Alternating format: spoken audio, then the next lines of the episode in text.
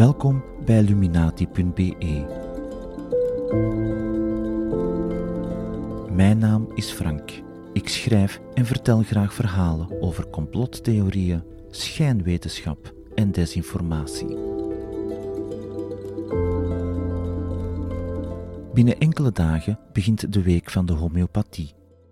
Dat is een jaarlijkse campagne van de sector om enerzijds de geboortedag van bedenker Samuel Hahnemann te vieren, namelijk 10 april 1755, en anderzijds om de vermeende voordelen van zijn geesteskind, de homeopathie, in de bloemetjes te zetten. Een reden om er hier en nu iets over te vertellen. Twee delen heb ik.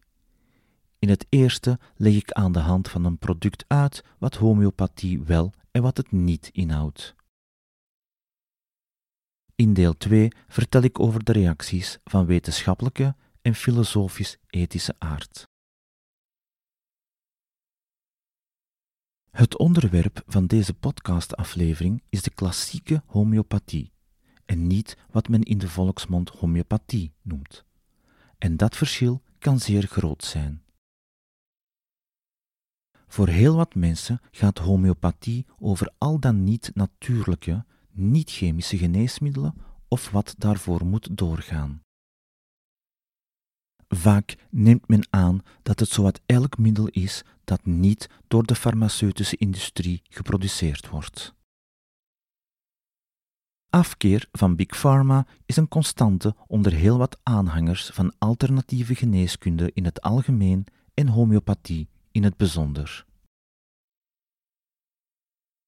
Om het tweede grote misverstand uit de weg te ruimen. Homeopathie is geen fytotherapie.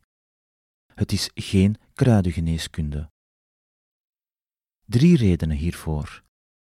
Ten eerste, in de kruiden- of plantengeneeskunde worden per definitie alleen plantaardige ingrediënten gebruikt. In de homeopathie worden naast plantaardige ingrediënten ook dierlijke bestanddelen metalen, stenen en zelfs elektromagnetische fenomenen in de producten verwerkt. Ten tweede, in kruidenmiddelen zit per definitie ook een detecteerbare actieve stof.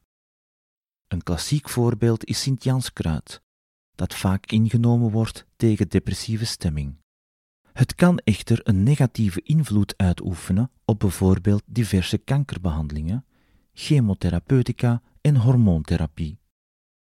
Homeopathische producten hebben dat effect niet, net omdat er geen actief bestanddeel in het middel aanwezig is.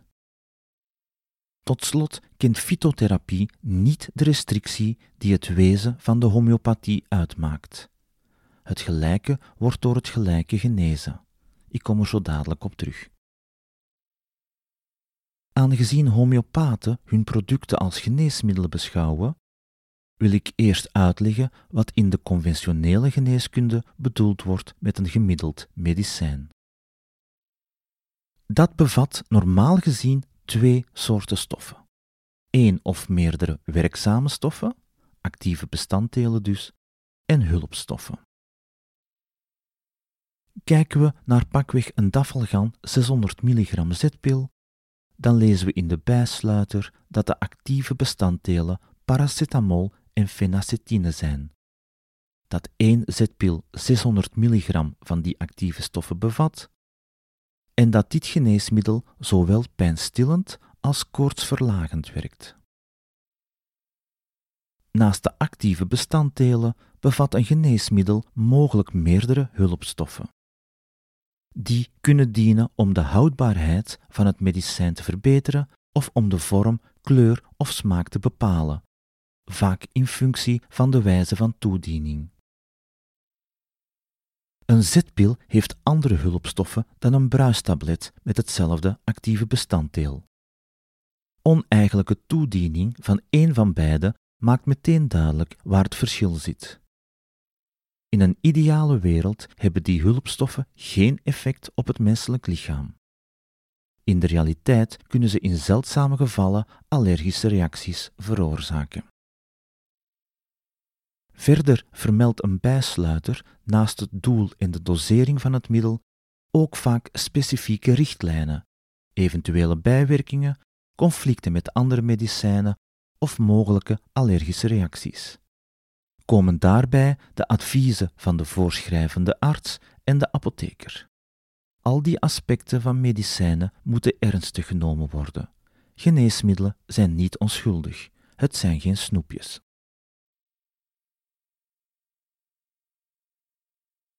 Wat homeopathie wel inhoudt, vertel ik aan de hand van de bijsluiter van een van de populairste homeopathische middelen ooit, Oscillococcinum. En meer bepaald in globules. Globules zijn kleine bolletjes die in dit geval bestaan uit de hulpstoffen lactose en saccharose, melksuiker en tafelsuiker. Andere homeopathische middelen worden geproduceerd in de vorm van granulen, capsules, druppels, poeders, zetpillen of salven. Voor het zogenaamd actieve bestanddeel van Oscillo moet ik er een Latijns woordenboek en wat oudere naslagwerken bij halen. Het papier in het doosje vermeldt namelijk Annas barbariae hepatis et cordis extractum, gevolgd door 200k. En dat ga ik ontleden. Annas barbaria is een bijzondere Latijnse naam voor de muskuseend. Het lijkt een lekenvertaling voor het Franse canard de barbarie, maar dan niet gehinderd door enige kennis van de geëikte terminologie. De huidige Latijnse naam voor die eend luidt Cairina moschata. Linnaeus gaf het dier in de 18e eeuw de naam Annas moschata. Het is niet bijzonder dat een dier in de loop der tijden een ander label opgeplakt krijgt, maar Annas barbaria is alleen terug te vinden in de context van dit homeopathisch product. Hepatisch verwijst dan weer naar de lever. U vindt het woord terug in hepatitis, wat eigenlijk ontsteking van de lever betekent. Cordis is dan weer nauw verwant aan het Franse woord keur en het Nederlandse woord cordiaal, hartelijk. Kortom, het gaat hier over het hart en de lever van de muskuseend.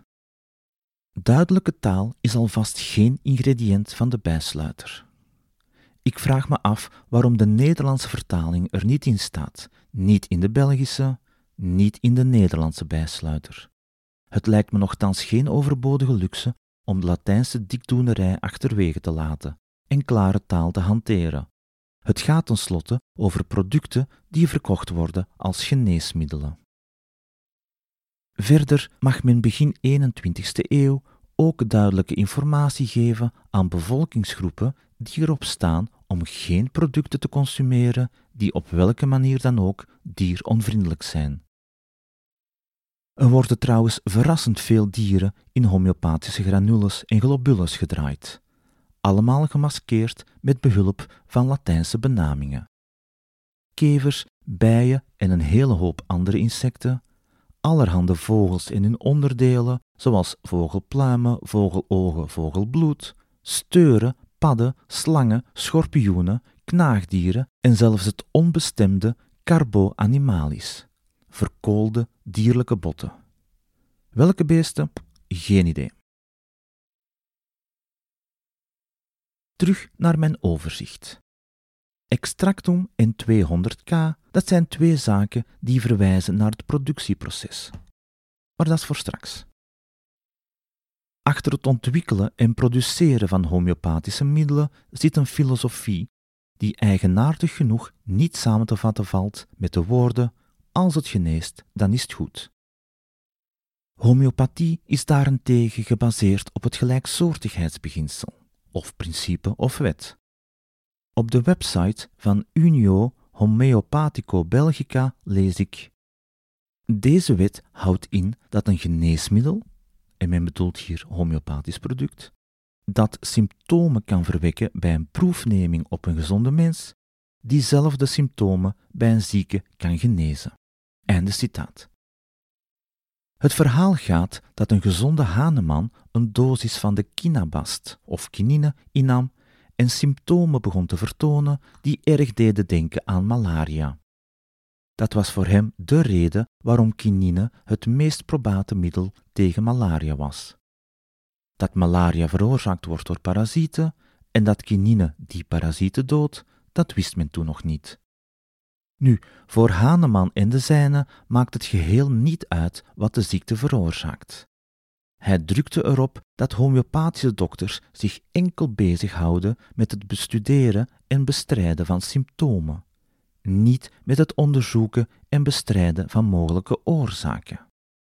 En dat lijkt mij als leek een wel heel beperkende en verarmende visie.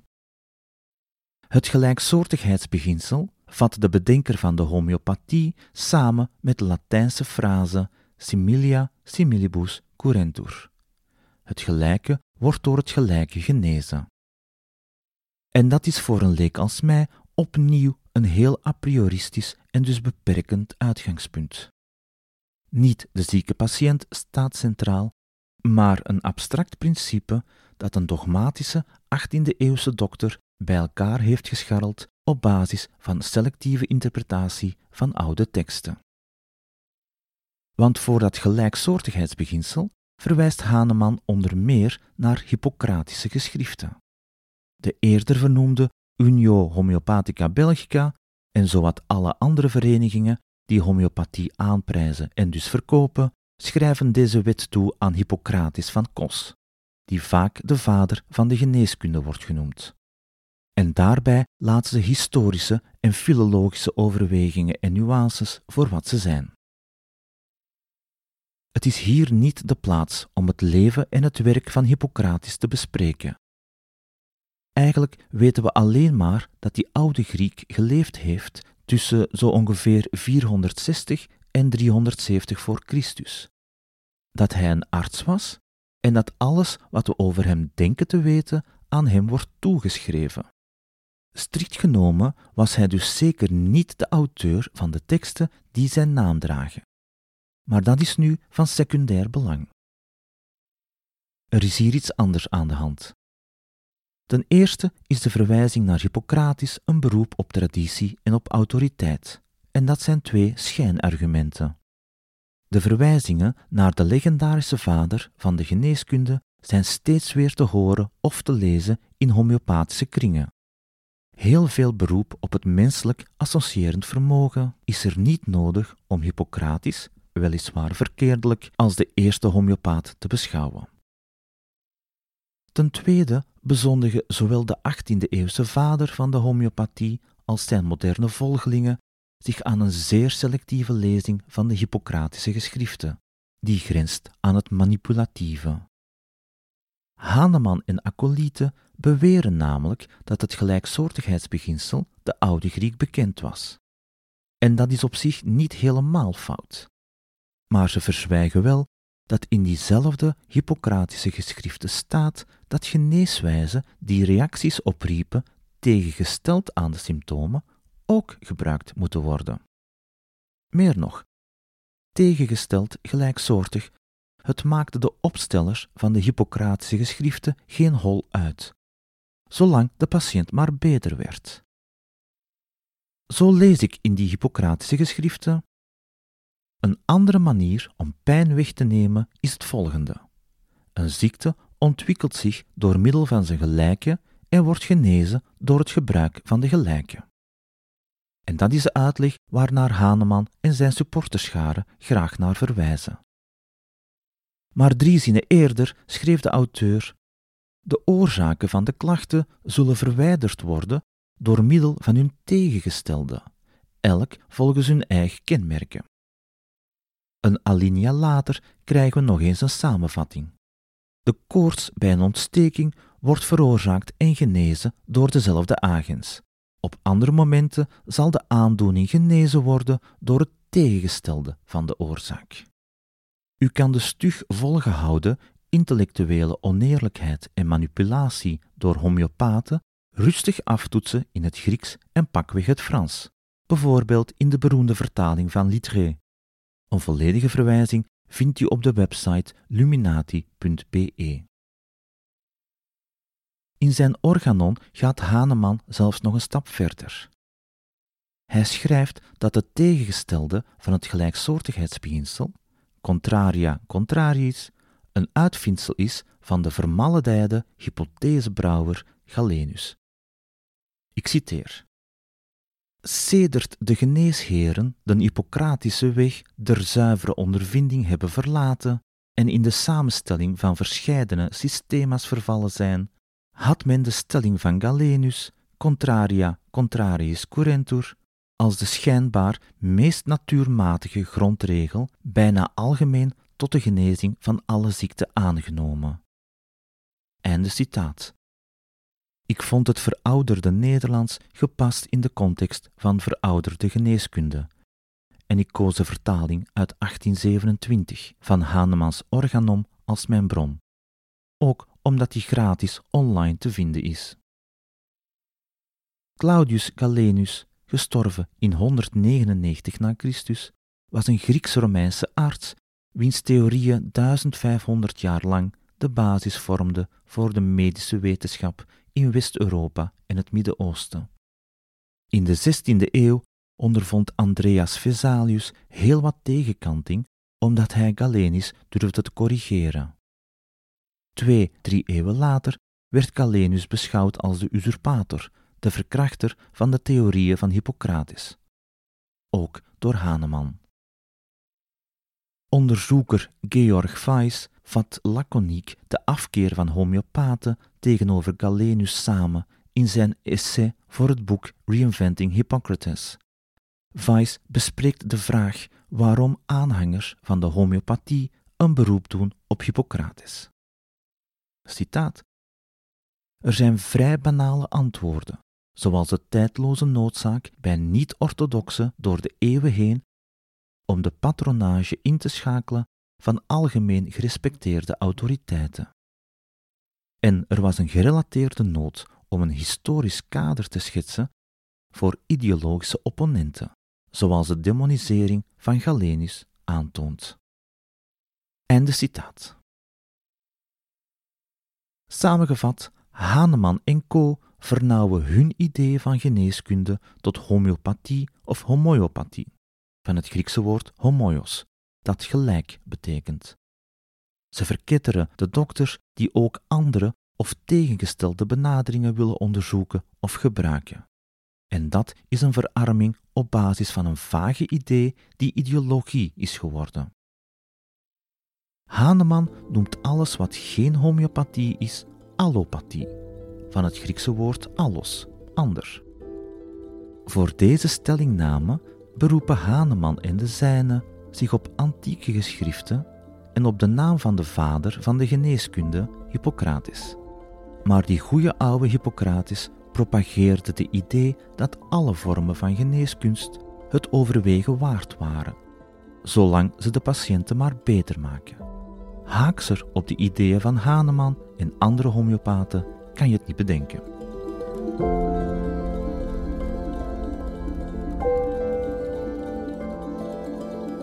Maar hoe vertaalt dat gelijksoortigheidsbeginsel zich nu in het geval van onze casus, van oscillococcinum? De Franse dokter Joseph Roy vond in 1925 kleine, schijnbaar vriemelende deeltjes in het bloed van patiënten die leden aan de Spaanse griep. Later vond hij soortgelijke, bewegende partikels in het bloed van patiënten met ziektes zoals bof, eczeem, gonorrea, reuma, schurft, syfilis, tuberculose, waterpokken en in de tumoren van kankerpatiënten. Het is absoluut niet duidelijk wat Roy gezien heeft. Misschien kleine partikels die door de zogeheten Brownse beweging een eigen, onregelmatig bewegingspatroon vertonen. Hoe dan ook, de bewegende deeltjes gaf hij de naam oscillokokken, naar analogie met ziekteverwekkende bacteriën als streptokokken en pneumakokken. Hij dacht dat die oscillokokken van endogene, dus lichaams-eigen oorsprong zijn. Dat ze een inferieure bestaansvorm zijn van de cellen van het zieke organisme. Hij dacht verder ook dat hij daarmee de oorzaak had gevonden van alle ziektes, inclusief kanker, en hij schreef het boek Op weg naar de kennis en genezing van kanker. Op zoek naar een remedie kwam Roi uit bij de muskuseend, en meer bepaald bij het hart en de lever van dat beest. De redenen hiervoor zijn totaal onbekend. Het goede nieuws is dat we nu wel terug bij onze eend zijn aanbeland. Het slechte nieuws is dat het verhaal er niet beter of smakelijker op wordt. Luisteraars die de details over de bereidingswijze liever niet vernemen, kunnen bij de bieptoon deze uitzending best even onderbreken en een halve minuut doorspoelen. Uiteraard draait men bij huidige producent Boiron de eendelevers en harten niet rechtstreeks in de pillen, maar gebruikt men een extract op basis van die twee ingrediënten. Meer dan waarschijnlijk bedoelt men hiermee de oertinctuur, een homogene substantie op basis van. Ik heb geen idee hoe Boiron dit aanpakt, maar de bereidingswijze die Dr. Roy toepaste is wel gekend. Het Franse AFIS, een vereniging die wetenschappelijke informatie verspreidt, geeft meer uitleg. De eend wordt onthoofd en onttaan van de lever en het hart. Die steekt men in een ballon die gevuld is met gezuiverde organische vloeistof. Na 40 dagen zijn de weefsels vanzelf ontbonden. Autolyse in het medisch jargon.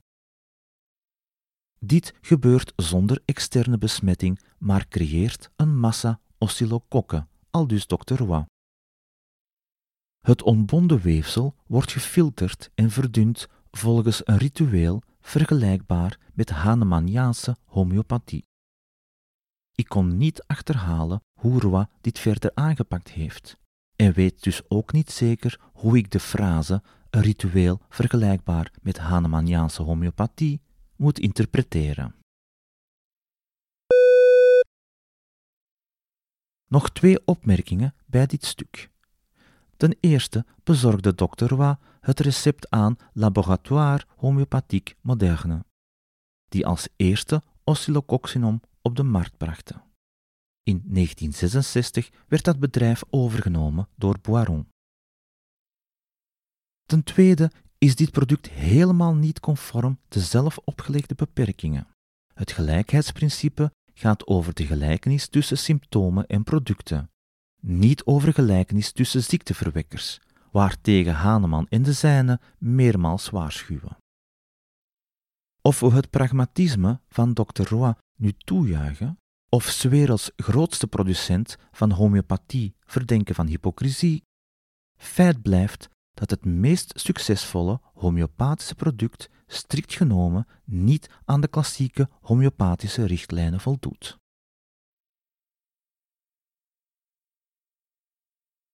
Volgens de theorieën die homeopaten naar eigen zeggen aanhangen, zou er tussen het filteren en het maken van het homeopathisch eindproduct een proefneming moeten gebeurd zijn.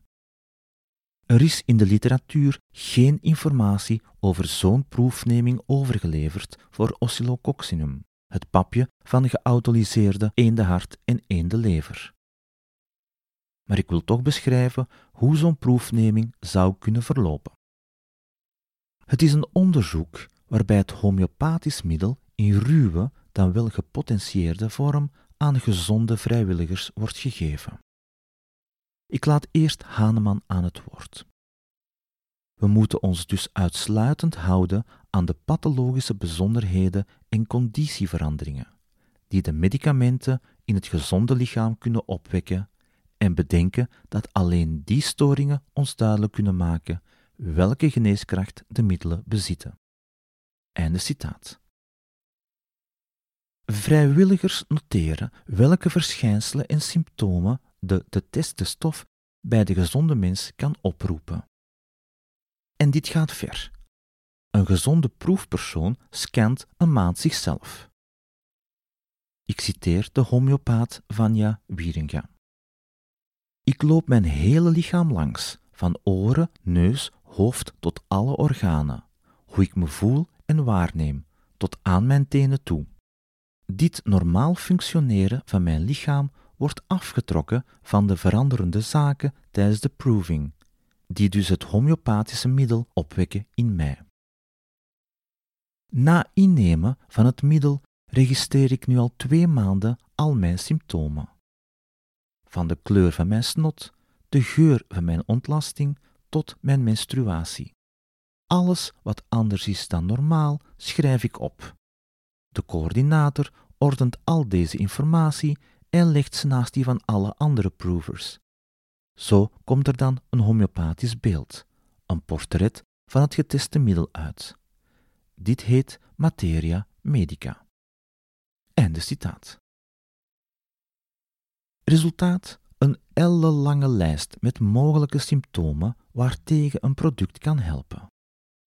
Voor Arnica montana, een gele bloem, vind ik onder meer beschrijvingen van gemoedstoestanden, onder andere het zien van overleden personen, het bezoeken van begraafplaatsen, hallucinaties, paranoia en zelfs gearresteerd worden. Bij de sectie gewaarwordingen vind ik hoofdpijnen bij het wakker worden, hoofdpijnen tot tien uur s morgens, in de namiddag tot negen uur s avonds. Ik lees over pijn aan de ogen, bloedende oogleden, samengetrokken pupillen, wijd opengesperde pupillen, pijn aan elk mogelijk onderdeel van de ruggengraat op elk denkbaar tijdschrift, pagina's en pagina's lang. En, Hanneman indachtig, dit zijn gevolgen van inname door gezonde mensen. Als er pakweg 500 mensen aan zo'n proefneming deelnemen, dus aan zelfreportage doen na het nemen van een homeopathisch middel, dan besluit mevrouw Wieringa daar wel heel optimistisch uit dat het homeopathisch middel op 500 mensen getest is. En daarmee impliceert ze dat zo'n homeopathische proefneming op hetzelfde niveau staat als een klinische studie van conventionele geneesmiddelen. De proefneming is naast het gelijksoortigheidsbeginsel een belangrijke pijler van de homeopathie.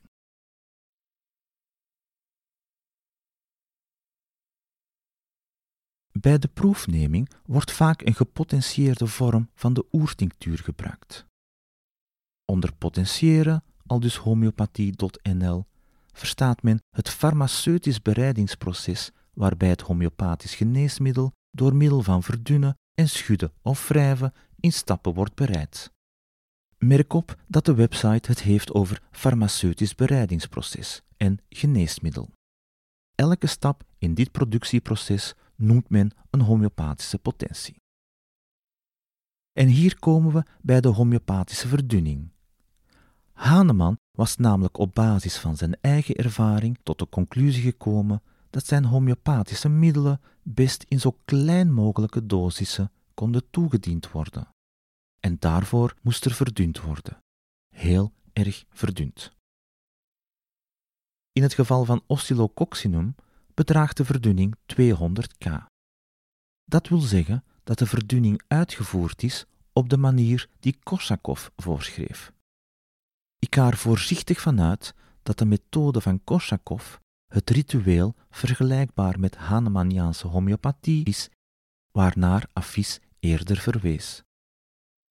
Hoewel er verschillende manieren zijn om homeopathische verdunningen uit te voeren en weer te geven, berusten ze allemaal op hetzelfde principe. De oertinctuur wordt in een glazen recipiënt vermengd met alcohol, verdund met water en dan met een ferme slag geschud. Liefst tegen een licht elastisch oppervlak. De diepgelovige Haneman gebruikte hiervoor naar eigen zeggen een in leder gebonden Bijbel. Na die eerste handeling is het product verdund. 1 druppel oertinctuur wordt gemengd met 99 druppels water. Haneman zou dan de verdunde substantie, 1C, overgegoten hebben in een nieuwe glazen recipiënt. De meer pragmatische Korshakov kapte het glas leeg en beschouwde wat bleef hangen aan de binnenkant als 1 honderdste van het originele middel, 1K. Heel ver zat hij er trouwens niet naast. Wat achterblijft in het glas is inderdaad ongeveer 1 honderdste. En dat proces wordt herhaald. Er wordt telkens gezorgd dat één druppel product van de vorige cyclus in de beker verdund wordt met 99 druppels nieuw zuiver water. Haneman gebruikte meestal alcohol voor zijn producten. Nadat daarmee geschud is, wordt die nieuwe verdunning van 1 op 100 aangevuld met 99 druppels nieuw zuiver water, enzovoort. In het geval van Oscillococcinum met 200 k van Keer en van Korsakoff. Dit wil ook zeggen dat 200c eigenlijk gelijk is aan 200k. Hoewel, een beetje homeopaat zal volhouden dat een product gemaakt volgens de methode Korsakoff andere werkingen heeft dan wanneer het gemaakt zou zijn volgens de traditionele methode van Hahnemann. In het geval van massageproduceerde oscillococcinum gebruikt Boireau één gepotentieerde suikerpil en laat men de verdunning verdampen over de andere granules of globules. En als bij wonder gebeurt dat verdampen gelijkmatig over elke globule. Gebruikt men zuiver water bij het verdunnen, dan zou er na 13 van zulke cyclussen, bij 13c of 13k dus, zich wiskundig gezien geen enkele molecule van de originele substantie van de voorgestelde actieve stof meer in de verdunning bevinden. Met andere woorden, bij 13C of 13K is het product 100% hulpstof, water dus, en 0% actief bestanddeel. En dat is weinig voor een geneesmiddel.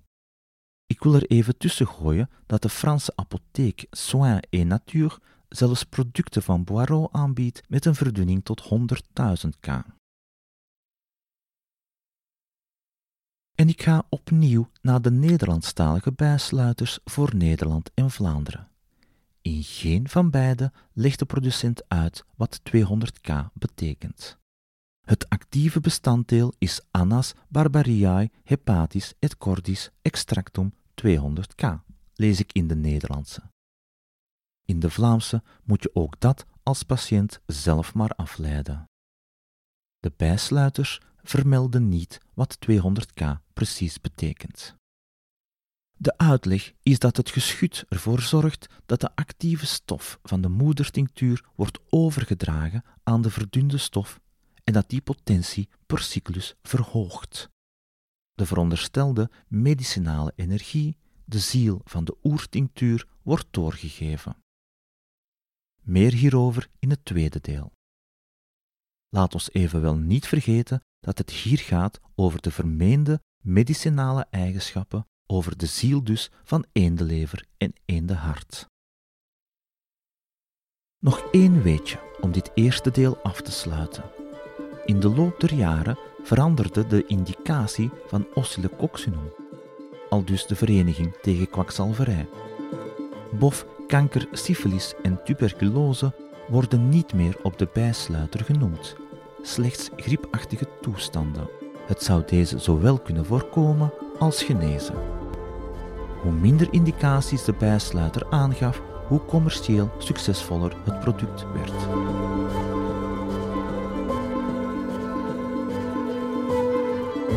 Dank voor het luisteren. Mijn naam is Frank. Pseudowetenschap en complottheorieën, dat zijn mijn onderwerpen. En die benader ik sceptisch en rationeel. Zo beeld ik mij toch in. Voor zover ik weet is er geen enkele organisatie, VZW, broederschap, grootloge, religieuze orde, geheime dienst, nest reptielmensen of wat dan ook, die wil dat ik in hun naam schrijf of praat. Ik ben er zeker van dat mijn uitleg voor verbetering vatbaar is en ik sta dan ook open voor correcties en aanvullingen. U weet mij te vinden.